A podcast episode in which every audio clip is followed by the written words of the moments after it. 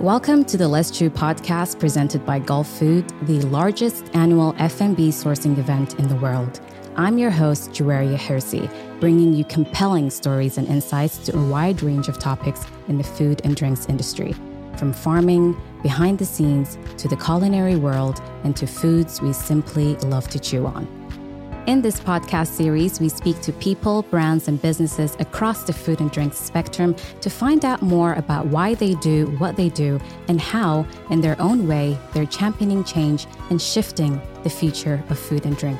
Trust me, there's so much more. So listen to the Let's Chew podcast on our website, gulfood.com, and subscribe to our newsletter for the latest updates in food.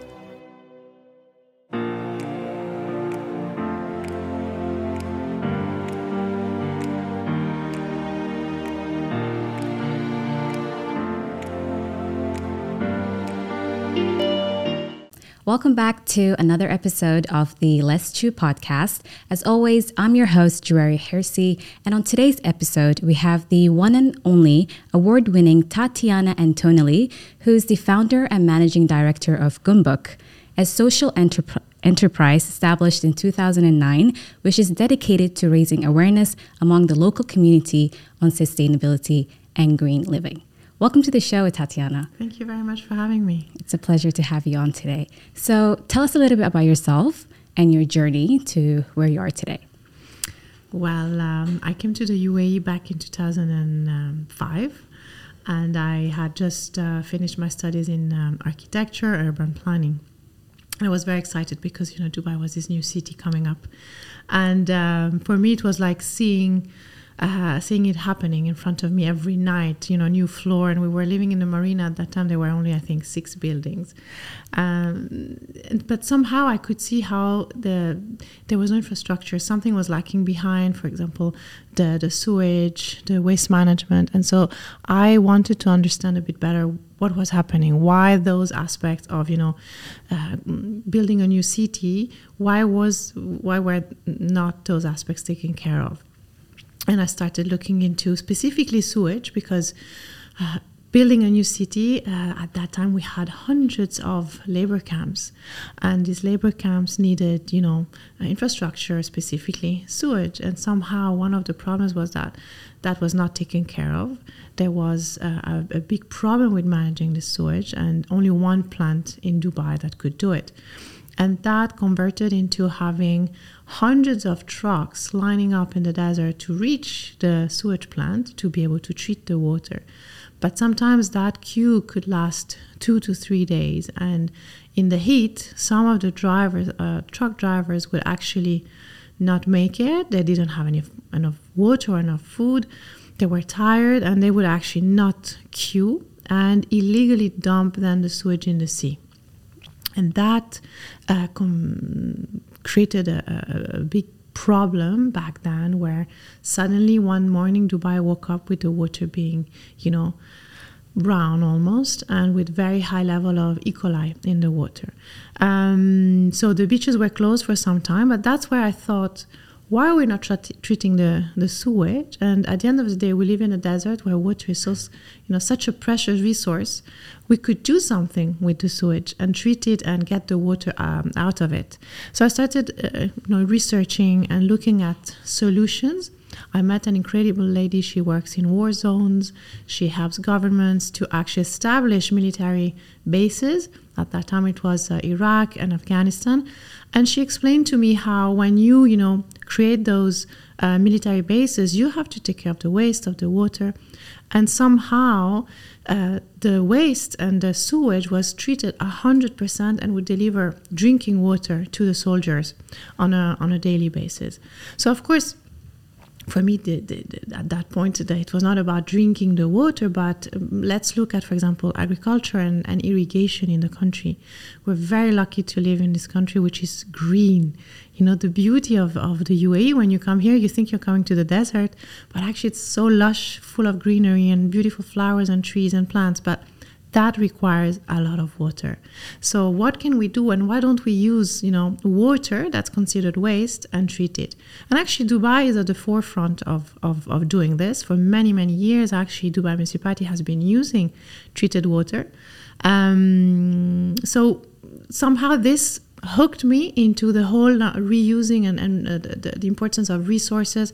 At the same time, I had babies and, and young uh, children. And for me, it was really important to understand what I was feeding them organic food and the chemicals that were in the products that I was using for them. I've never been a tree hugger. I've never been someone who was specifically attached to the environment or concerned. Uh, maybe because I gave it for granted. I come from uh, from Italy, where nature is everywhere, all around, and I gave it for granted. And somehow, when I came here, I realized that actually it's something that needs protection, needs attention, um, and that as a mother, I felt the responsibility of, you know, what am I doing for my children, for them as as as human beings? What am I feeding them? What am I doing to to their skin and to their bodies? At the same time, what am I doing to the environment around them? Uh, what is going to happen in 20, 30 years? Are they going to have, you know, a healthy environment where to live in? Are they going to have enough water, enough food? So this sparked in me a, a will to learn more and and share it with the people around me. And I think I've been nagging a lot of people during dinners. so finally, someone told me, "Why don't you start a website and put it on the website for everyone to you know access?" And so this is how Goumbook started. Um, and the name Goumbook is uh, the usual question: What is yes, Goumbook? um, I didn't want it to be another green something or eco something. And also because at that time it was a bit of a fashion, you know, in Europe and in the States, everything was about going green and being eco friendly. Eco, yeah.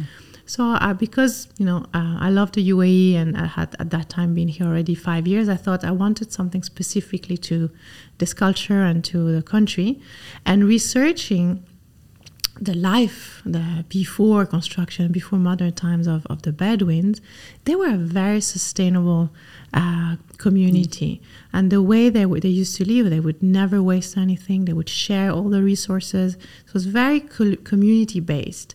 Um, and the tribe in Emirati is called the Goum, uh, so that's where I decided, okay, let's be a tribe. and um, the book comes from in that let's learn, let's open a book and try to find out more about what I need to do, what I need to um, live how can green I life. Yes. That's so beautiful. And how are you transforming the region's sustainable de- development, especially in the F&B industry? Well, the way we've been working so far is really starting from the awareness and the education in every single uh, topic we we uh, look at. Because i mean when we look at sustainability it's so many different things right? Yes it's the environment but it's also about the people the social aspect um, and also about business. We need to make sure that our businesses are profitable otherwise when we're going nowhere if suddenly there's no profitability and prosperity. So the first thing was more about connecting people with nature, understanding where we live, uh, specifically the desert. Many people think that it's just an empty a pit of sand that uh, is not important and we don't have to protect, but actually the desert is a very rich ecosystem. We all come from different parts of the world, which is the beauty of the UAE, but at the same time, we're maybe used to other environments that are greener, lusher. So we think the desert as a, not an ecosystem or worth protecting and conserving. So the first thing we did was to connect people to nature, take them out, plant trees, um, and that really made people understand the importance of water conservation, first of all. Um, but at the same time, when you talk about planting trees, you also talk about soil, you talk about uh, growing food. So we started running different campaigns, some of them related to the environment, of course. Plastic pollution is a big topic.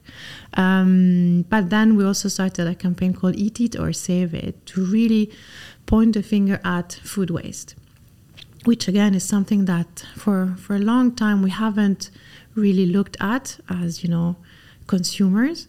We are pushed by uh, society and by uh, everyday life to consume more and try more and and um, import more uh, or different types of cuisine and, and try all of them. But at the same time, we were never told, listen, um, this food has been imported from very far away, or this food, when you don't finish it on your plate, is going to end up into the landfill. Um, there are there's there's data finally out there that can really show us the the impact of food waste. For example, out of all the food that is produced worldwide, a third of it goes to waste. So if you think about, of course, the environmental impact of waste, of the food waste going to a landfill, it's shameful. But if you think about all the people who are suffering hunger right now in the world, this is where we really need to change. Um, so, of course, when we talk about food waste, people look at the environmental impact, but I think it's very important all the time, everything we do, to also look at the social impact. Um, and food waste, I mean, it starts, I would say it's important to understand there's two different types. There's food loss, which is when we actually lose food at the production stage. Mm-hmm. Um, many farmers will produce, let's say, one ton of food. Out of that one ton, some food will be lost because it doesn't look good, it's not the right size, it's not shiny and perfect. Um, and so just because they're perfectly fine but don't look good, they actually end up um, into waste. A lot of uh, food also doesn't make it because of um, logistics. It takes too much time to transport that food, or it's not done properly, or refrigeration is not in place. So there's a lot that happens before the food comes into the supermarket, into the shelves, and that we purchase it. And then the, the waste is from the moment we have that food in our fridge. What do we do with it? Do we look at the expiry date? Um, do we just say, oh, it looks bad, I'm going to throw the whole fruit or the whole vegetable? But we could just remove a little part of it and continue consuming it. And then how do we cook it and how do we keep it to, you know, reuse it the next day? So we are really into a, a society where we need to consume more and, and fresh and beautiful all the time. So I think our biggest problem is consumption. True. And as part of your awareness um, campaign, you're someone who's passionate about empowering youth. And uh, so, what are you doing to engage the youth or the future generation in becoming more food secure change makers? So, again, it all starts from the awareness and the education. We right. want to empower them. Specifically, at the moment, we are looking at the Sustainable Development Goals. We yeah. started a youth program where we want them to have a, a broader vision of what is needed to, you know, guarantee um, a prosperous future. Um, so they are able to look at the different aspects, and one of them, of course, is is food security. Um, when we talk about that, we actually ran last year at the Food for Future Summit that was organized by the Ministry of uh, Climate Change and Environment. We had a special event called Foodwise, where we invited schools and universities to participate and come up with ideas and solutions on how they think uh, we could solve the problem of uh, food waste. The solutions that came up were incredible. The judges who participated in the last phase, the, the Shark Tank, let's put it that way, were really impressed with the solutions that youth um, had come up with. I think even a couple of judges invested in one of these solutions. So I think youth is really there to be part of the solution. They are they need to be part of the conversation, not just as having them in the room. That's not enough anymore. we need to bring them in the discussion and the solution. So, what are the biggest challenges you're facing facing right now to achieve your goal to get the sustainable development or the awareness around the this region? What are some of the um, obstacles, and how are you addressing them? Well, I think um, the main obstacle sometimes is um, the the general education. I feel that sustainability is still a nice to have. Um, some schools are doing great efforts, but I don't see sustainability as part of the main curriculum. It should be taught to children since they're very young. Um, it's equally important as math and geography and biology. Um, it needs to be part of their culture, of the way they see life. It's something they need to learn in school, but they need to bring it back home And um, as, a, as, a, as a normal thing, it doesn't have to be a special thing. So at the moment, I see still privileged children having access to this information to experiences and to you know special programs organized by the government or by private entities. But i don't see this accessible to all. And i think this is the biggest challenge. We need to make sure that this kind of education is um, offered to everyone accessible to everyone. Otherwise it's it's going to be just a nice to have as usual or a nice pr a nice communication it really needs to become something that drives change and action that's right. And this year is the year of sustainability, the lead up to COP28. In your opinion, how do you how do you think we're positioned to lead the climate change conversation, um, and how can food industry contribute to this conversation?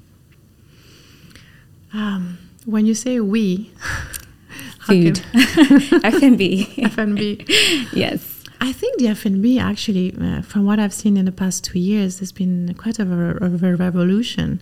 Um, you see a lot of innovation happening, and um, the trends now are, are really interesting. So it's about more plant food, plant based food. Uh, we're looking at um, locally sourced. Food security is a big topic. How do we make sure that we can have food readily available near us? Maybe at the moment, I would like to see more again about um, less high tech solutions that again are accessible only by a few. I would like to see something more accessible. Uh, I would like to see more talks about regenerative agriculture. When we grow food, we need to make sure we understand that it's part of a bigger picture. We need to look at the soil, we need to look at um, the, the, ecosystem, the environment around it. We need to grow crops together and not go only with monocrops. Another trend is uh, about you know um, creating in the lab food, so fake meat, for example, fake fish, which is really interesting and it's fascinating. Fascinating in terms of technologies, but I don't see this solving the problem of hunger, and I don't see this solving the problem of you know what's going to happen when our soil, our soils are not going to be fertile anymore. Um, so it needs again, I think, to to look at different things at the same time. I know it's a challenge. Yes, uh, we need to move forward, but at the same time, go backward a little bit. Um, but it's very exciting to see a lot of change happening. And at the latest events in, in the UAE that I've moderated or participated in, I've seen incredible um, change makers and who were sharing, you know, their experience, uh, what they're doing in their communities um, at the grassroots uh, level or with uh, the leadership. So things are happening, and food is definitely a top priority for everyone now. And do you think there's an effective way for government entities to create a more sustainable ecosystem, like policies or like regulatory frameworks? For sure. I mean, without uh, policies and regulation, nothing is really going to change. Um, a little bit of everything needs to happen, but I feel the private sector is ready. They need a push. It's um, and it's it's it's for everything. I mean, if you look at uh, energy, where we are today in terms of uh, renewable energy in this country is incredible. But this has happened because of you know a will from the leadership, um, policies coming up, and also. Um, specific um, uh, will also from the private sector to come on board. Same thing has happened with waste. We used to waste a lot in this country. And finally, a year ago, a couple of years ago, a regulation and, and, and taxation has come uh, into place into the more you waste, the more, the more you're going to pay. Um, and I think with food, we also need to look at this. How much food are we importing in this country? Where does it come from? Um, and how much are we wasting? Should we put a carbon tax on, on food? Um, so all this can happen only with the support of the government, and they're already looking into it. I mean, they're very, very active, and uh, the new minister uh, is actually coming. Her previous role was into food security, so she has a special uh, take yes. on that, and it's definitely part of her strategy. So Um, I think in terms of, of the Ministry of uh, Climate Change and uh, Environment, food is again a priority. Are you inspired by any other cities around the world that we can also um, look at and bring it here in the UAE? Ah, or UAE is the, setting the standards. Well, here I think we are different. We it's a desert. we we're importing a lot as a tradition. Mm. Um, so things here need, need to be done a different way. Of course, we cannot suddenly become, you know, an agricultural country. True. Um, but things are, are happening, and what is really interesting is a lot of research is being done also related to saline water.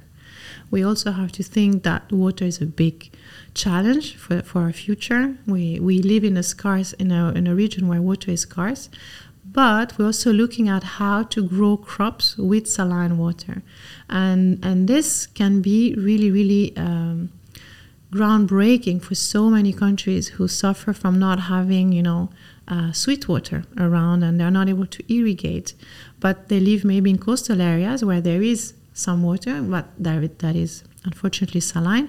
But what has been done here is, is incredible. So, also an, an adaptation on how we can grow crops using maybe something that we thought was a negative and changing it into a positive.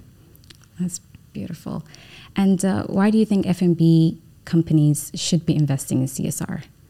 Just if you could send one message to F&B companies that are not investing in huge uh, CSR campaigns.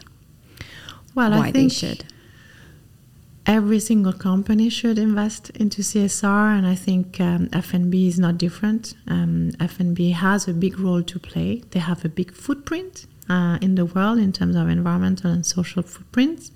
So I think CSR is a way also to first give back, um, realizing the responsibilities, and and trying to take action. But rather than just CSR, I think it's important to look at a bigger picture and maybe, maybe at a sustainability strategy. And this is mandatory, I think, today for companies because it's also part of their future.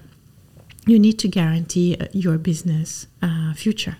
So today it's a business as usual, but with the challenges we're facing today, if you don't take measures, if you don't change and adapt, and, and look at sustainability and how to embed it into your business, your business is not going to have a future. So to guarantee that, the F&B needs to, you know, um, change and adapt in terms of uh, sustainability more than CSR. CSR, I feel, is really related to the way you engage with your employees, and, and, and this is very important, but it needs to be more than that. It needs to be what is my business about? What is my footprint? And um, what can I do to, to reduce my footprint and have a positive impact? And this is about, you know, the resources you use, the way you hire, your carbon footprint, um, your, your stake, different stakeholders.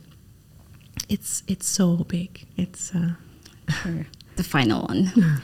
so, um, being one of the most powerful voices on sustainability and sustainable developments in the region, um, what advice would you give to aspiring women like myself who want to create change in the region or beyond? I think actually you'd be surprised, but from my experience, I feel in sustainability, I meet many more women than men. And doing some research, you can actually find that women are more involved into sustainability by nature genetics. It's, I think, our way of, you know, wanting to protect and secure the future. So more and more professionals around me are women, and they're very, very engaged. Um, I think there's not even need to ask them to come on board. I can see them having a very proactive role in terms of sustainability. My advice would be to find your niche because it's such a big topic. Again it can be food but it can be you know emissions it can be energy it can be reforestation it can be yeah. social. So find what you really like and then study. There are available courses available everywhere. Actually today they sent me a, a resource of free sustainability courses. So i think it's out there. It's just a matter of choosing what we're really passionate about and and go out there and, and work first in our communities. I think that's the first step of sustainability, making our communities and our family sustainable, and then going from there. Yes, beautiful. And finally, um, you are no uh, stranger for the Gulfood brand or team. How are you hoping Gulfood 2023 to act as a catalyst for change? Well, I think uh, this year is going to be very interesting because with COP28 coming to the UAE, uh, it would be really interesting to see the connection between food, food production, food waste, all the aspects of the food industry on how they actually reflect on carbon emissions, carbon footprint, and what can be done to to reduce it, to reduce them. So that I think is going to be very interesting uh, to hear and to see. Yes. Great. Um, before we wrap up, do you have any last words for our listeners or where they can find you and follow your journey? My um, advice would be to not be afraid of you know such big words such as climate change and sustainability. Um, these are things that we can do on our own at home. We can apply them in our offices. It starts small. So, like everything, we need to think with us one action that we can do, just one. Uh, maybe reduce red meat consumption from five days a week to four to start with. Uh, let's try to buy locally sourced food rather than imported. Little things that um, that can have a big impact. And um, if they want to know more, we welcome them to contact us on our website. Um, there's a lot of information about, of course, food. Yes. There's a lot of information about tree planting, about how to become more sustainable. So it's www.goumbook.com. Perfect. Thank you so much for joining us, Tatiana. It was lovely to have you. Thank you so much. Thank you so much for tuning into this episode of the Let's Chew podcast, and I hope you enjoyed it as much as I have. And if you did, please share and leave us a review. Thank you for tuning in, and bye for now.